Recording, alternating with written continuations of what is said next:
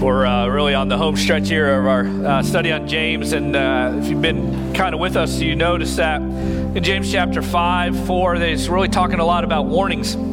In fact, warnings, warnings, warnings everywhere. It almost feels like a parent with a little child, you know, when they start moving from crawling to walking and they get a little higher, they can start reaching everything, and you're constantly telling them, don't touch, don't touch, don't touch, be careful, be careful, be careful. James has kind of been doing that with his audience here. They've been talking about worldliness, talking about boasting about our plans or our future and what we're going to do, and even last week we talked about just the dangers of richness and the power that can corrupt when you have money as your focus, and so the dangers of all those things. James really getting into kind of this tension of just living life.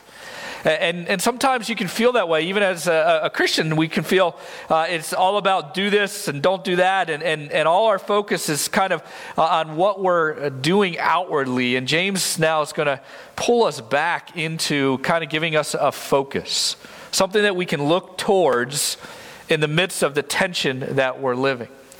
Fact is, he starts out, if you have your Bibles, in James chapter 5, verse 7, by simply saying, "Be patient, therefore, brothers, until the coming of the Lord." Now, the word therefore is a great word in Scripture. Every time you see that word, you recognize that there was truth shared before, and now there's some action shared afterwards. So when you see the truth of therefore, he's saying these warnings, warning, warning, warning, but therefore, here's what I want you to do. What he tells us simply to do is to be patient. I know that's not a favorite topic for us. We don't really like to be patient. Nobody does. We want instant fryers, we want microwave meals, we want fast food, we want the fastest internet, we want better technology, we want to speed everything up and move it quicker so that we can get on with what we want to do. Being patient isn't really one of those cool things to do, yet this is exactly what James is instructing in the midst of the tension that we live in and all the dangers around us, is to be patient, because it's very easy to lose perspective. It's very easy to lose perspective. Matters from moment to moment, day to day, we can get caught up in the wrong things and we can lose that perspective, even in good times and in bad times. Now, when we read James's letter, we got to recognize his audience was going through a lot of suffering. They were being persecuted. They were being scattered. They were being threatened with their homes and their livelihood, their work. They were facing something that we don't face in this culture. I know you can have some hard times. I know there can be some levels of persecution, but the persecution that James was dealing with was legitimately hard, difficult times. It would not be fair to even compare it to what we live today. Yet the truth is still the same. We can still struggle in good times, and we can lose patience in good times. Here's how it looks. In suffering, we're looking for immediate answers. And that's what James is going to be talking about here more specifically about being patient. Yet, however, in kind of when you're not in that suffering or you're living in comfortable times, we can get so comfortable with these things. We want these things and we want to stay in this world as long as we possibly can. And so when James talks about be patient, for the Lord is coming, that part of it deals with all of us. And so whether you feel like you're in good times or you feel like you're in bad times, you're in comfort or in suffering, the same thing is true, is we have to be patient because our focus needs to be on this good news that Jesus is coming.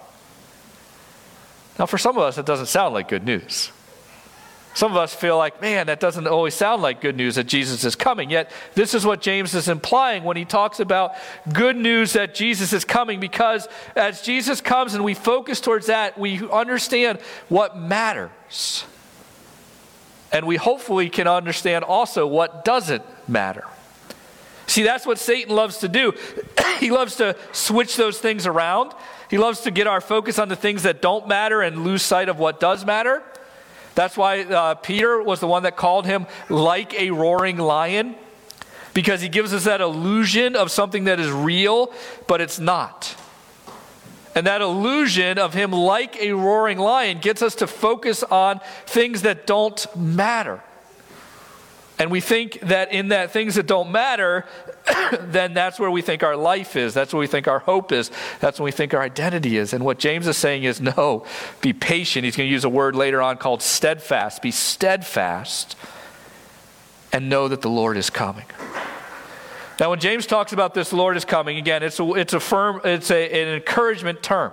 It's something we should look forward to. Even though James was written around 50, 60 AD, somewhere roughly around there, they were looking for Jesus' coming just as much as the church fathers, just as much all through church, just as much as your grandparents or parents, if they knew who Jesus was, just as much as your kids. Until he actually comes, we should be looking forward to him returning. This is something positive, something that should put our focus and our attention towards. This is something that actually matters.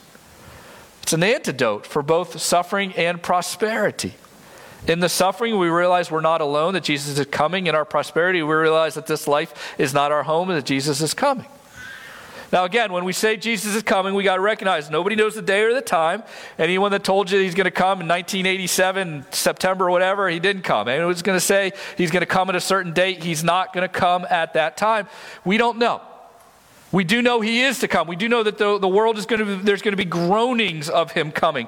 We know there's going to be the thoughts of wars and famines and earthquakes, and we've seen that all throughout history. We can see that happening, but we don't know exactly when it's going to happen. It's going to come like a thief in the night. And so when the New Testament uses this word of Jesus coming, there's three words that are used in that. And I love that because there's different times in our lives we need kind of different aspects of Jesus coming to be reminded of. And so the first two you would see up there, it's kind of this idea, the first one of him, manifestation of Christ. The next one is kind of showing his power and his glory. But the word used here in James is used for him physically coming alongside of us. And again, you can see how that is a comfort to those who are in suffering. To know that Jesus is coming alongside of us, and he's going to come again. It's just that picture again of just realizing you are not alone. You're not in this by yourself. The world's powers and the enemies at forces and everything else that's around us, they are not the ones that are going to dictate how this thing goes. It is going to be Jesus. And his coming alongside of us is that comfort. And as he comes alongside of us, it reminds us again, James says, do not lose patience. You see, although it's not happening in the moment, we don't lose patience. James doubles down on this by giving us now an example of how not to lose patience.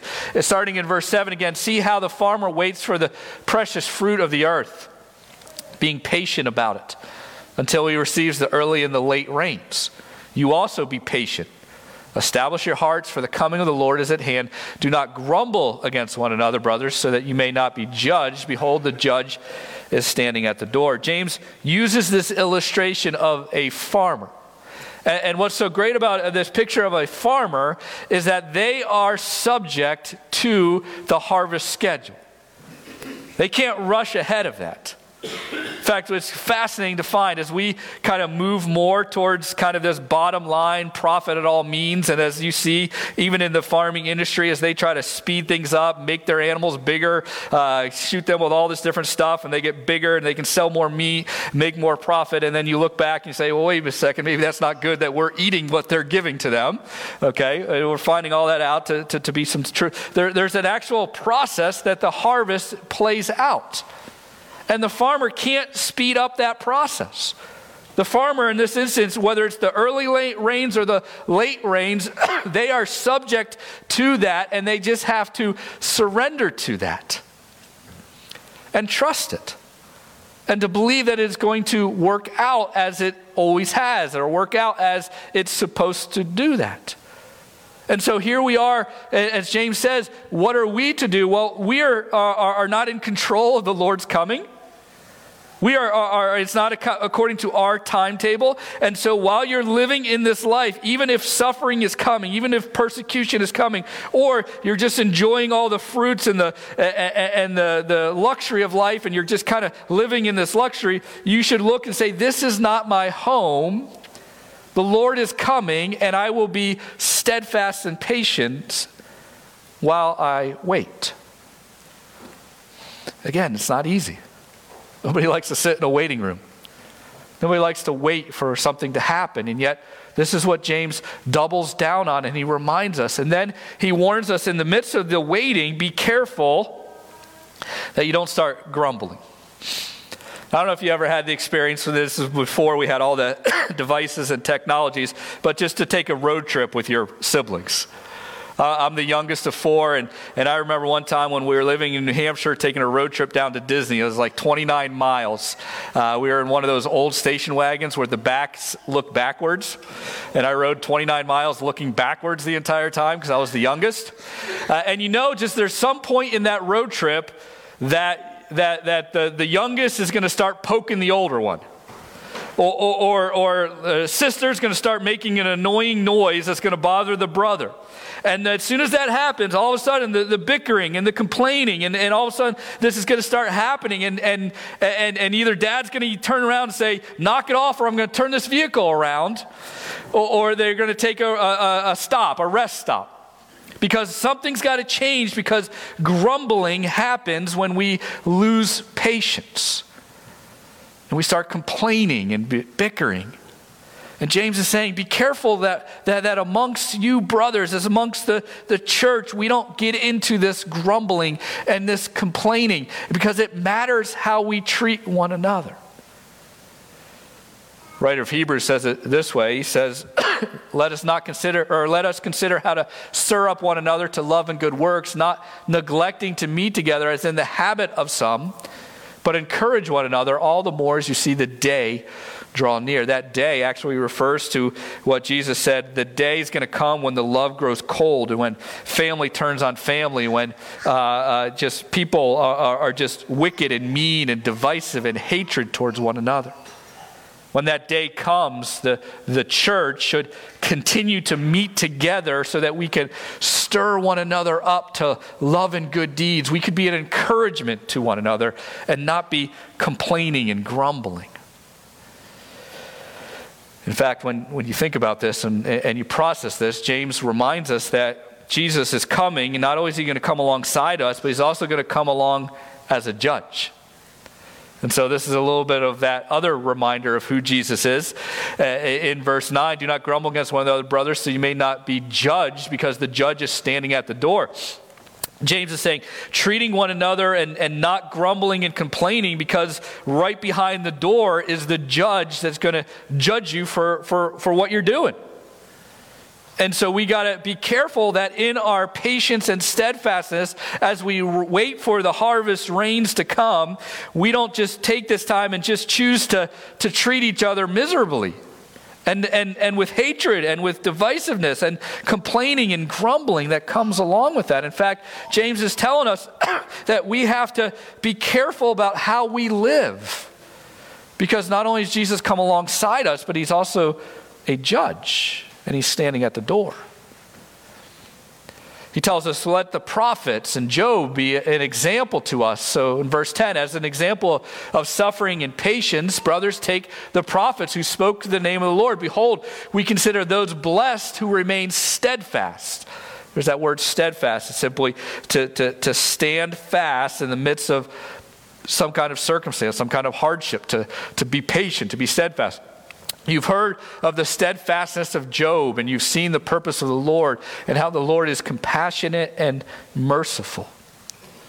James is telling us that if we need some kind of example of what I'm telling you to do, let the prophets and Job be that example. Now again, the prophets, what do? They spoke the name of the Lord, or they spoke the will of the Lord to the people, and oftentimes the prophets were rejected. Oftentimes, the prophets were mistreated. Oftentimes, the prophets were saying things in opposition of what the people wanted to hear, and it caused for them to deal with persecution and hardship. And yet, they remained steadfast in that. See, James was encouraged by the way that they didn't lose heart. They were patient and steadfast to do what God has called them to do. You know, lately I've just been thinking more about that idea of calling And I'm not talking about just calling. So oftentimes we think of prophets, we think of preachers or missionaries. We use it from a super spiritual perspective. But the reality is we are all called to certain things. In fact, if you are married here, you're called to be a spouse according to what God has deemed a spouse should be, male or female. If you are a parent, you've been called to be a parent and raise your kids a certain way. Even if you just aren't married or you don't have kids, you just go to work, you've been called to be salt and light in this world, and you are called to show compassion and care to those around us. We are all called to so many things because God has placed us in this life, in this world, for a purpose and for a reason. And in all those different callings, it doesn't matter the circumstances of what's happening around you. You are to live out that calling. Again, we know this. If you're married, you don't just wake up in the morning and say, well, because you've been mean to me, I'm not called to love you today. Now, we might want to do that. That might be what our flesh desires to do. I'm going to mistreat you because you mistreat me. But when we really look at a covenant marriage, we recognize and say, I am called to do this because of who God is and Jesus has placed on my life, not because the other person deserves it. Or think of your kids. How often do you look at them and say, well, sorry, I'm not going to feed you today because you didn't do what I asked you to do yesterday? Again, we might want to do something like that, but that's not this. And so James is saying, now look at the prophets. In their moment, they were being mistreated. You would have never identified that in that moment as God being what? Merciful and good to them, compassionate.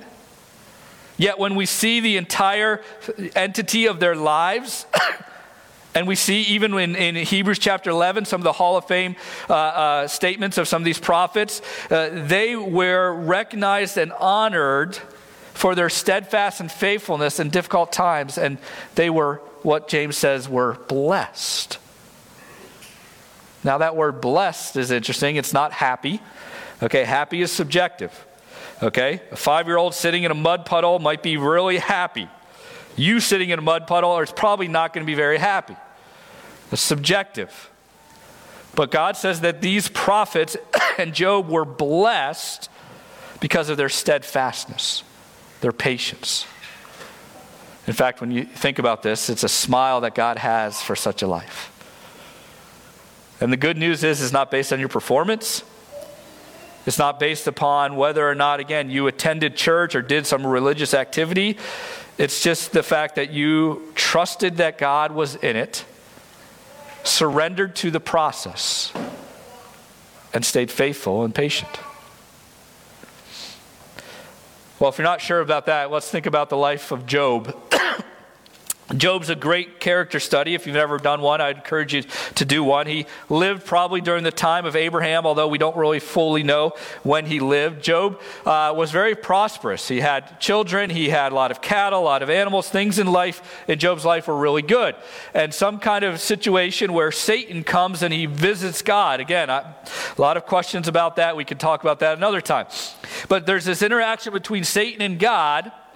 And Satan basically says to God, Job only worships you because he's prosperous. Job only worships you because he has good things in his life. And so now what God does is he says, okay, I'll give you permission to take some of those good things away. And so Satan's putting this to test. It's an interesting thought. Nobody serves God for who he is, but what he or she can get from God. It's a pretty good question. It's actually a question maybe you want to ask yourself right now. Do you act in obedience only when things go your way? That's what basically Satan is laying out. That's basically what Job is being put to the test to find out. And so in a series of 4 messengers, one right after another, Job learns that he loses all his cattle, all his sheep, his servants, even losing his own kids. And this great torment now has come upon Job's life. In the midst of all this torment, this suffering that comes along, he doesn't renounce God. He continues to stay steadfast and faithful. Although he had difficulty, he stays faithful in that. So Satan comes back to God and says, well, the only reason Job's doing that now is because we didn't do anything to Job. And so God says, go ahead, you can do something to Job. You can't take his life. But go ahead. And so now boils come all over Job's body. Now his friends, even his wife, come to him and say, renounce God, renounce God. God has done this to you. You need to renounce him. And in the midst of that, Job, he's suffering, he's complaining, he's upset, he has all these things that are happening to him, but he does not renounce God. He goes along with kind of the way that some of the psalmists have, where he says, God, I don't get it, I don't understand. He cries out, he does those things, but yet he will not renounce God, because of his steadfast and his patience, that James uses him as an example. And then James does what we might see kind of as odd. He adds one more thing onto this kind of list for what we're to do. And he adds on, he says, but above all, my brothers, do not swear, either by heaven or by earth or by any other oath, but let your yes be yes and your no be no, so that you may not fall under condemnation. It might seem really odd, doesn't quite fit into the pattern of what James is saying, be steadfast and be patient, but I think I've kind of picked up over the last few years, just as I'm watching life and society, seeing how important this is, what James is saying in the midst of this tension of living. Now what James is not talking, he's not talking about absolute truth, he's not talking about God's word, he's talking about how we approach truthfulness. And how we approach truthfulness is important to James, because in the midst of this time of waiting, we can tend to either not want to say what is true, or we can tend to try to say things that are true that we don't even know that are true, because we want to give them comfort in the moment. Okay, how many times have we interacted with a young child who was fearful and afraid, and we're like, everything's going to be okay, everything's going to be fine. What are we doing in that moment? We're giving them words of comfort, but we're telling them kind of things that aren't really true, because we don't know that to be true. One of the things I learned even going on mission trip is when you would leave, you would see these people and you felt so connected to them and you wanted to see them again, and you tell them, oh, I can't wait to see you again. But the danger is that I don't know if I'm going to see them again. I don't know if I'm going to return. I don't know if they'll be there. I don't know if that's going to work out. And so I don't want to say something that isn't true, because ultimately I want to say something that I know is absolutely true, and I don't want to confuse the two. In fact, I think as believers in this time of tension, of waiting, we need to be very, very concerned about our truthfulness. We need to make sure our yes is yes and our no is no, and we should not say something that we don't know is true and act like it is true. It's one of the reasons why I don't say anything on social media.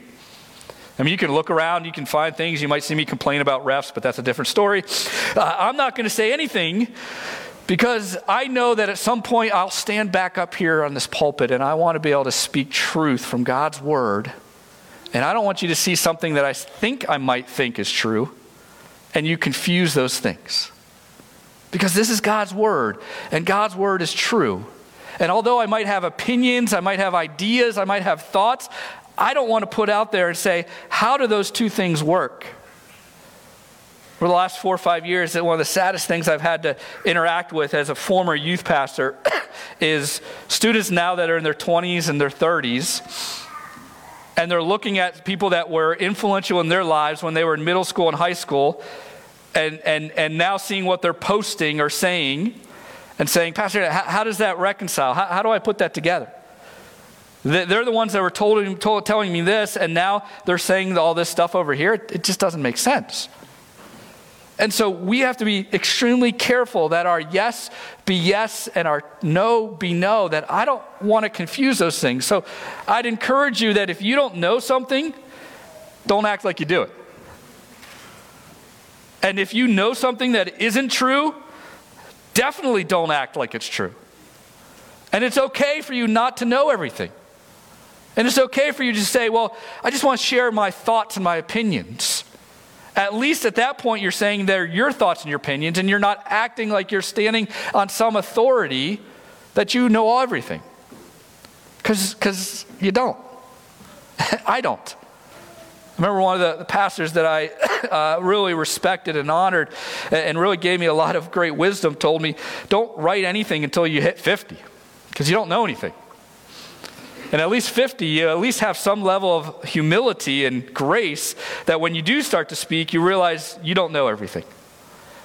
And that really hit me because I really thought I knew everything when I was in my 20s. I mean, I thought I knew how to fix the whole world. I knew how to surely fix the people in my lives. I knew how to fix all the church's problems. I knew how to fix everybody. And now as I'm starting to get a little closer to that 50, I'm realizing, man, I knew nothing. And I don't want my yes to be a no, and I don't want my no to be yes. At the same time, don't be afraid to speak truth.